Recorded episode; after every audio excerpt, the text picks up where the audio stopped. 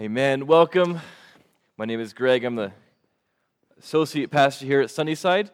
Before I hop into anything, first off, uh, ushers will be coming forward to collect the offering, and um, let's give out of how God has given to us. And as uh, we continue the service, we have a little video from Pastor Ken, who's our campus pastor. He's on sabbatical right now. He has a little video message for us right up on the screen.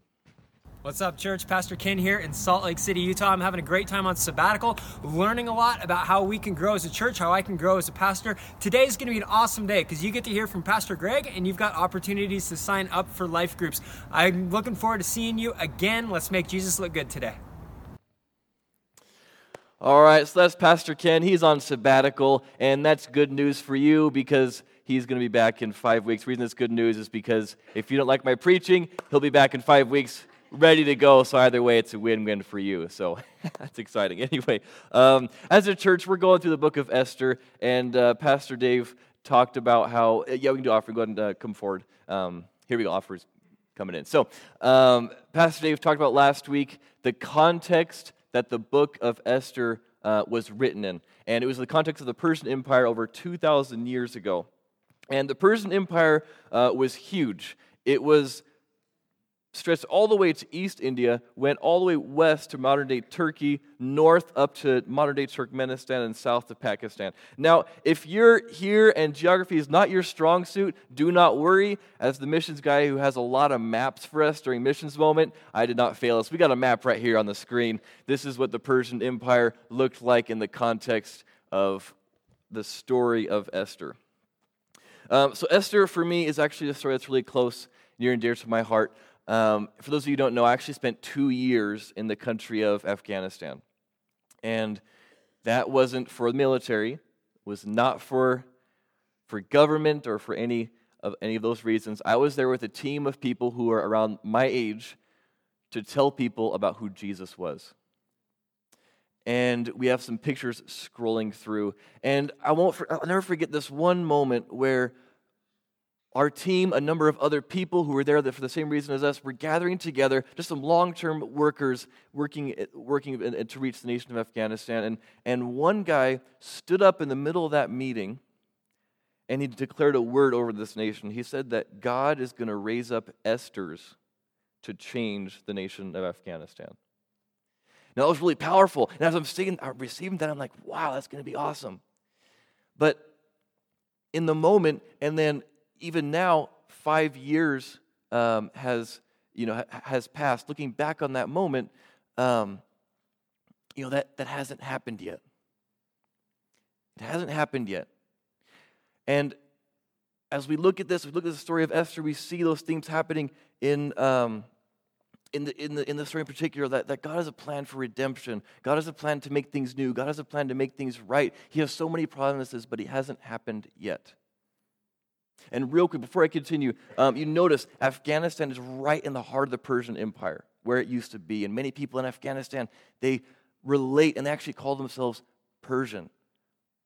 There's, there's a closeness there. And, and as I'm sitting here now, I, I still believe that God is going to redeem this country, that He's going to work, that He's going to bring people that we spoke to, that my teammates spoke to, to come to know Jesus and say yes to Him for the first time. But once again, it hasn't happened yet.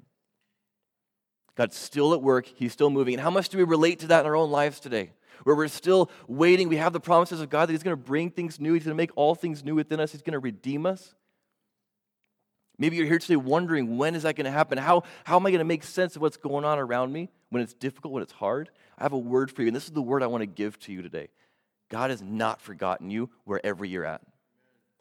In the moment you're going through the, the, the, difficulty, the muddy situations where you're not sure what decision to make, how do I live as a person of God in this context, as we're going to read about in Esther a little bit? God has not forgotten you. He is at work, He's redeeming and moving in your life. He has a plan for you. And He's not forgotten you, and He is not done yet. All right, we're going to hop into Esther 2. Go and pull out your Bibles. Esther 2, verses 1 through 20. I'm going to read it for us and go and follow along.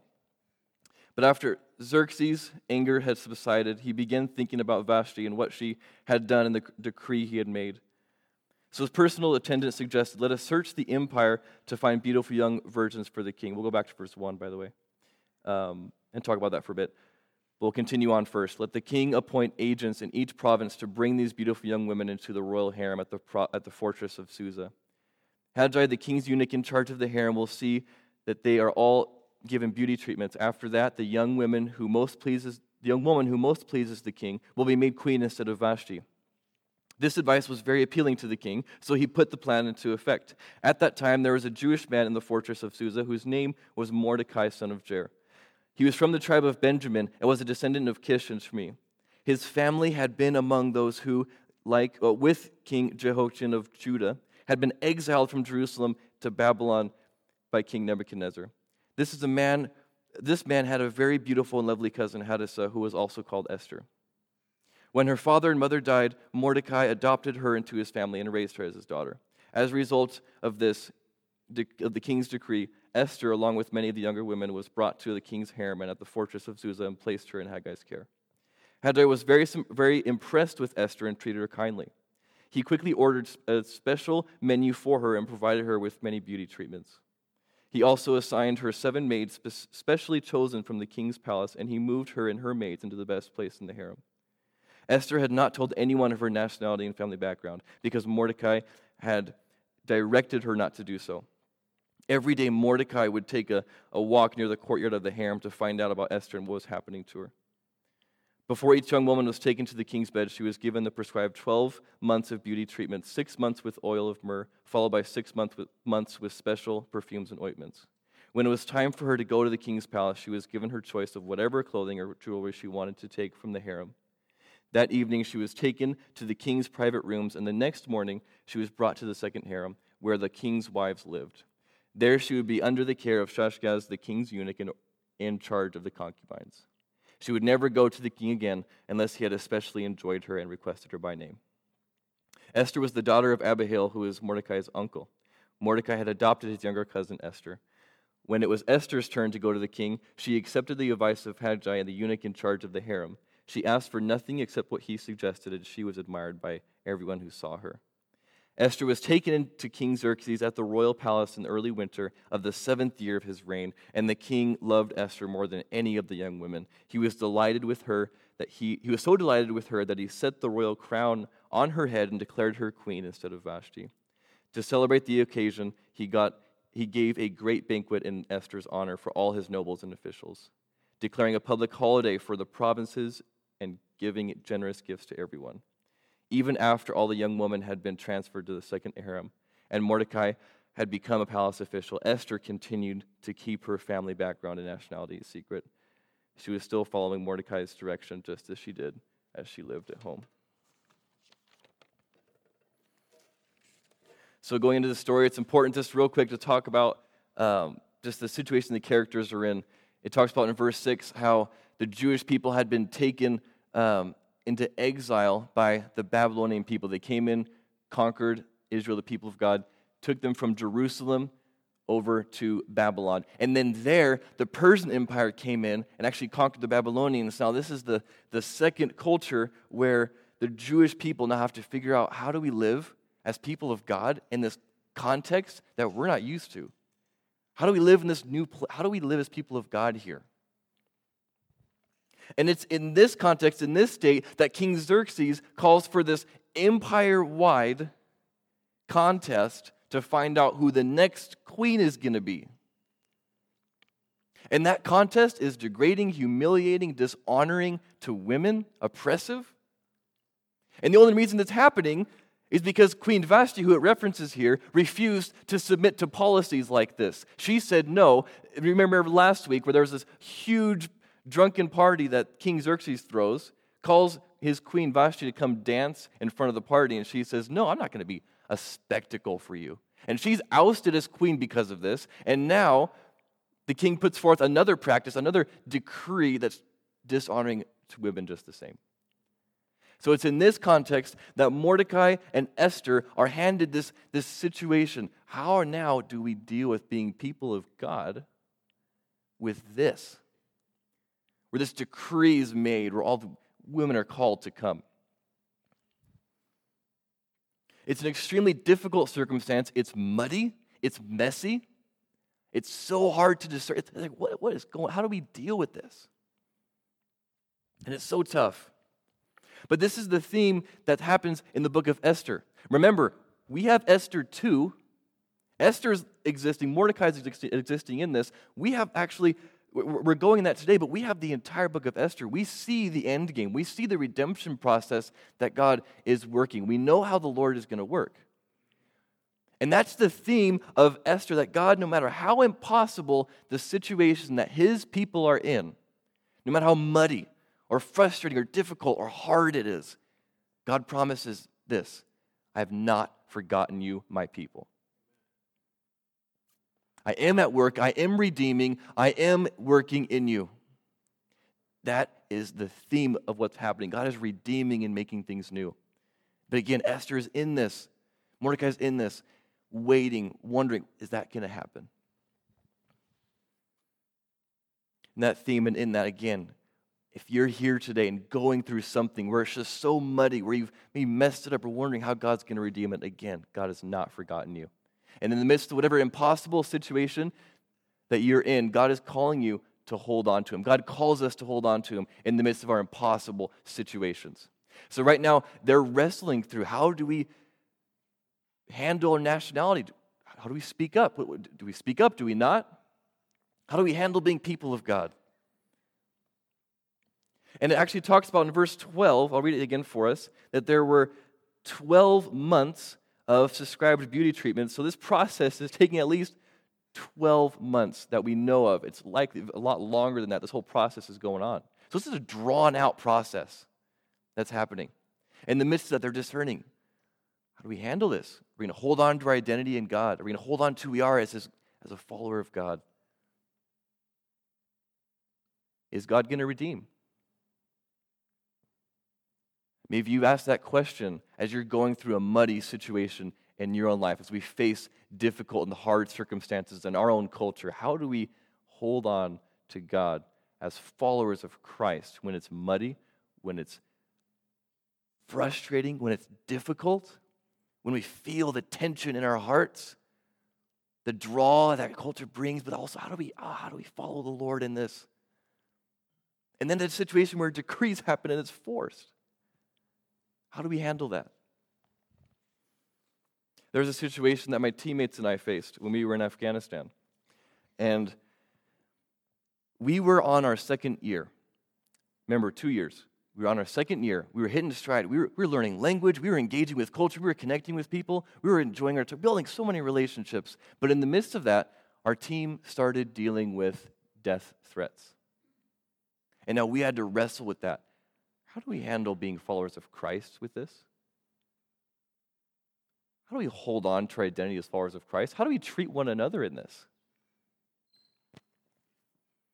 At first, our sending organization uh, was about to, they were considering removing us from that situation altogether. Just like, okay, maybe we just got to pull them out.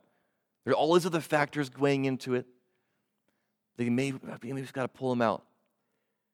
But it ended up that as we discerned it, we were able to stay. We just moved to a new city. But when we moved to that new city, we still experienced difficulty because now we're dealing with what happens after you go through a tense, an intense and traumatic situation like that. And there were tears. There is team conflict. There is hardship.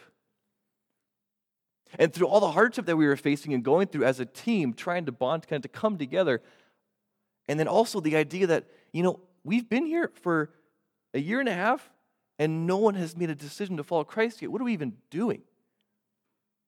I start to ask questions of myself. You with me, God? Did I make a mistake following you here?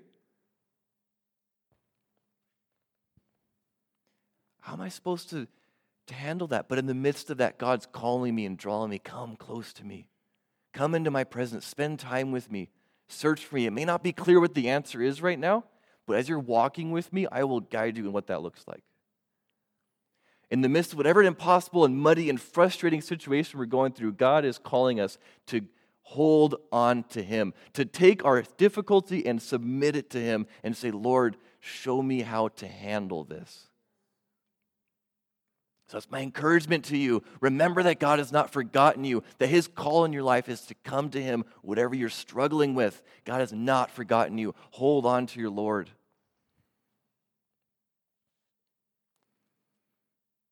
And maybe you're here today and you're going through a situation where things were muddy, things were difficult, what situation was in front of you, and you heard God's call and you're like, man, I just, I got this wrong. It was so difficult and frustrating, but Lord, I messed it up. I knew how you were calling me and I messed it up. Whether it be at work or a situation with your friends or in a dating relationship, you're wondering, man, I just, I messed this up so bad. How is it possible for you to redeem? How are you going to work in this? Maybe that's here. Maybe that's you here today. Maybe you're going through a situation where you're facing abuse, taken advantage of. Going through an experience like that, wondering how in the world can God take a situation like that and all the emotions involved in that? How can He still make me new? How can He still redeem? But as you go through that, the Lord is just calling us in every situation to hold on to the God, hold on to God, hold on to the Father. He's calling us to come close to Him. And remember that God has not forgotten you. Whatever situation you're in, whatever muddy context you're in, God has not forgotten you. He's calling you to hold on to Him.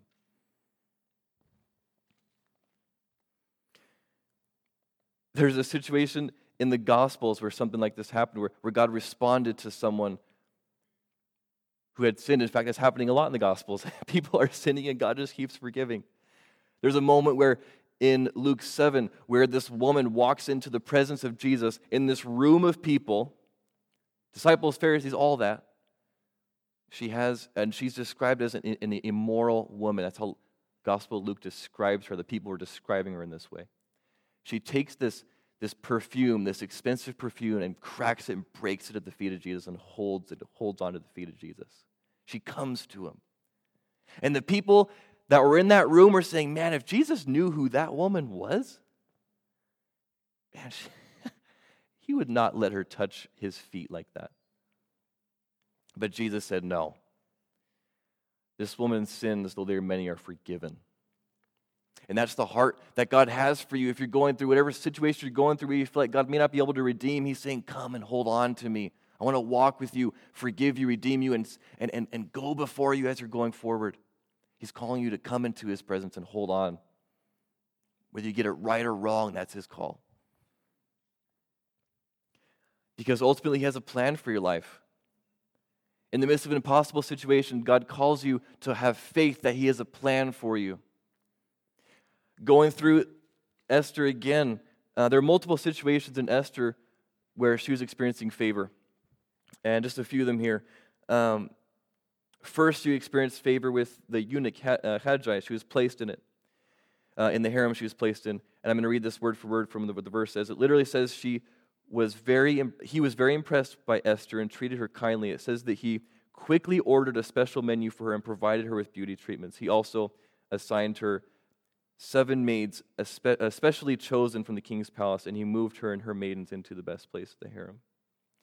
Later on, Hegai also gave Esther advice on how to best succeed throughout, his, throughout this process. At the end of verse 15, it says that she was admired by everyone that, who saw her, and after that was taken into the king. The king immediately uh, loved her more than any of the other women.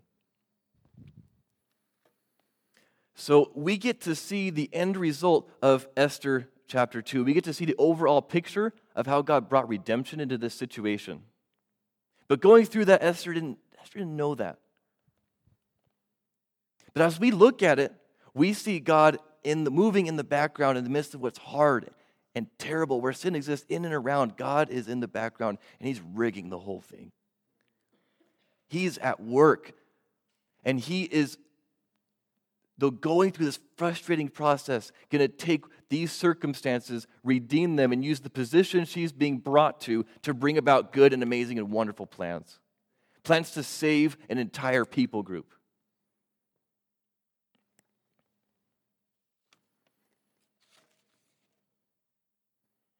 Oftentimes we find ourselves in that situation where it's not so obvious what, what God is doing in our lives, where we're, we're, we're kind of going through it and we're like, God, how are you at work here? I'm experiencing hurt in this area. I'm experiencing feeling unloved, taken advantage of in this area. I'm feeling so sinful in this. We're wondering, how, God, how are you going to work in this? But God is at work even in situations where we may not see it yet. And God calls you to come to Him because He has a plan for your life and it's good. And no matter where you are in that, no matter how messy it might be, God's calling you to say yes right now.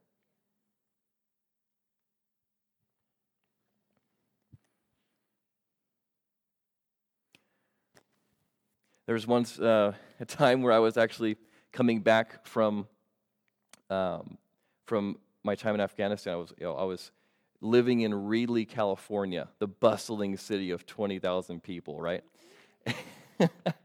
and I was a barista, and I was a, uh, a finance uh, manager, manager, assistant finance manager for this nonprofit. Being a barista is a noble calling. I love coffee. It keeps us going, right? It's, oh, yeah, great. It keeps us going in the morning. I had a second cup of coffee after the, after the first sermon, so I was ready to go for this one. But anyway, um, as I was going through that, I was like, as I was in that situation, coming home from Afghanistan, thinking that God was calling me to the nations, even though it was tough, He was still going to call me back. I was wondering, why am I here in Reedley? And I wrestled with that so much. And my manager at the place I was a barista at even said, You know, Greg, I feel like you're called to, to things not in this coffee shop. I was like, I agree. Within a few weeks, I was, I was done. I actually I ended up uh, getting more hours at another place. I wasn't fired, I have, thank goodness. But um, anyway, so I'm going through that and I'm applying all these organizations, trying to get back to the mission field. God, clearly you've called me to missions. I'm going to go back right now each time I experience closed door after closed door. God kept saying, No, you're going to stay right here. For now, you're going to stay right here. And eventually, my brother, who used to work here at Mountain View, Lawrence, you may know him, gives me a call. Have you ever considered interning at Mountain View? So I'm like, okay, I'll intern at Mountain View for a year and then I'll go back to the mission field. After another year, goes by. Pastor Fred's like, hey, you should, you should join staff. I said, okay, I'll join staff for a year, then I'll go back to the mission field. And then finally, God brings me on as the associate pastor. And I'll get to preach this message to you. Hey.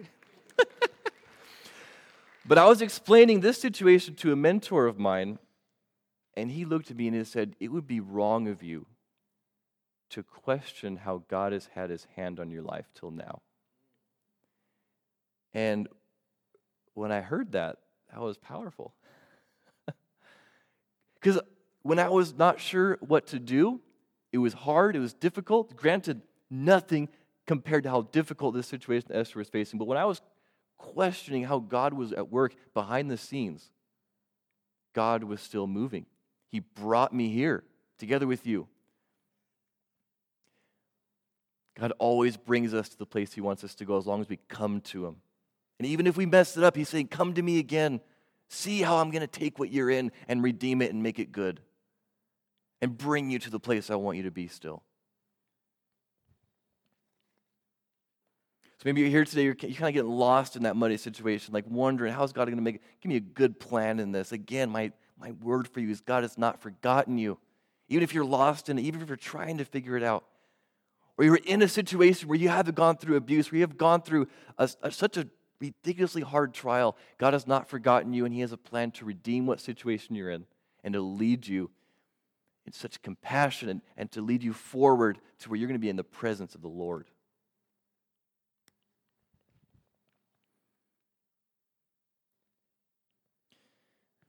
Maybe as you're trying to discover purpose, again, you've, you've fallen short in that area. You just feel like, man, I messed it up again. I faced with a muddy situation, I messed it up. Well, there's a character that I go to, Peter in the Gospels, who when he was walking around, he, walking around, he, he was with Jesus, and it was actually in Jesus' last moments. Jesus is about to go to the cross. And at this moment, Jesus is going to go to the cross for, for claiming to be the Son of God. So it wasn't popular to associate yourself with Jesus. But people start asking him as the whole um, scene of Jesus dying on the cross, as, as, that's going down, people ask him, like, hey, didn't I see you with Jesus? And he's like, no, no, that's not me. And then someone else comes by, no, no, I saw you. You were in the garden with him. I saw you. He's like, no, that's not me. Three times Peter denied that he even knew Jesus. But when he was left in the midst of that, you got to believe he was wondering, how is God going to redeem this? But then God doesn't leave him there. When Jesus comes back, when he raises from the dead, he takes Peter, redeems him, calls him into back and says, Come back to me. Come hold on to me. Believe the plans I have for you. And now he fulfills the promise that Jesus gave to Peter chapters before this, years before even saying, You are Peter, and on this rock I will build my church. And we see that happening after this moment when God brings redemption. God has a plan for your life. And He wants you to come back no matter what muddy situation or difficulty you're going through, whether you've fallen short or whether you've gotten it right. God is calling you to hold on to Him, trusting that His plans for you are good. And that promise is not just true for eternity, but it's also true right now, for the situation you're in right now. For Esther, we're going to find out soon how God brought so much redemption and healing and how he poured out his love and how, how he redeemed and again drew an entire people group and saved them. We're going to find that out very soon. It's possible. God is just calling you to take hold of him right now. And as we do this, we have an example to look to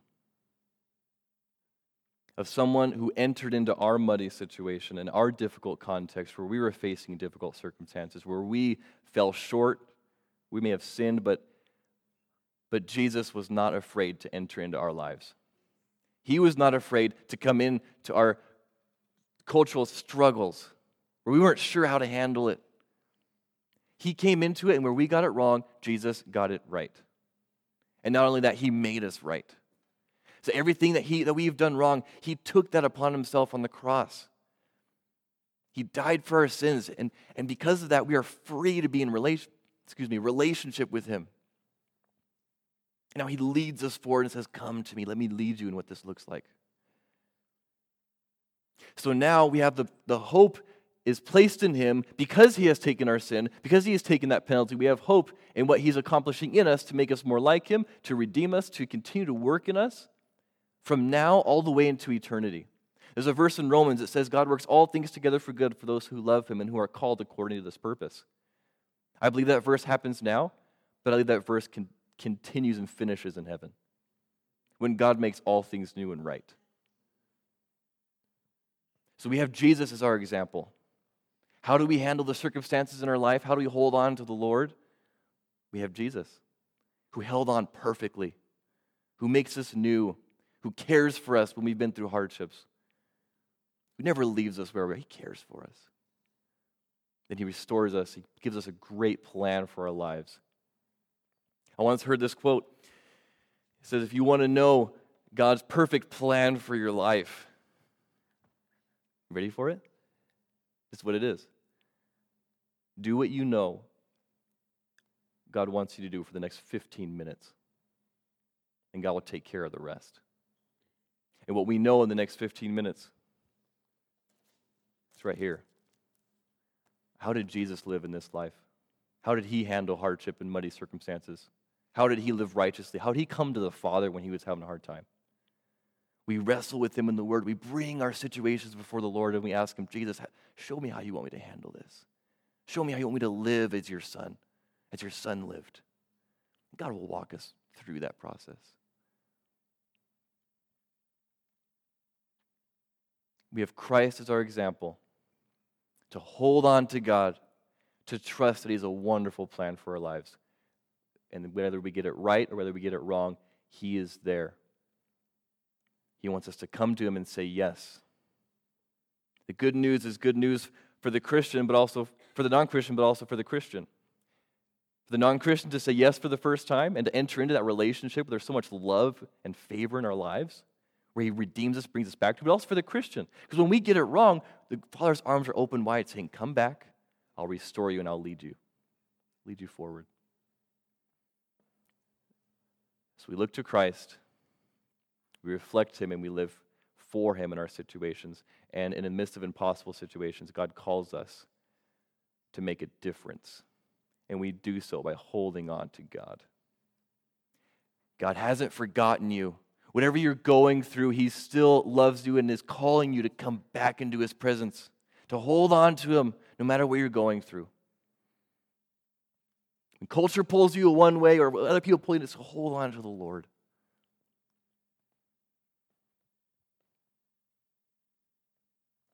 Amen. Let's stand and pray.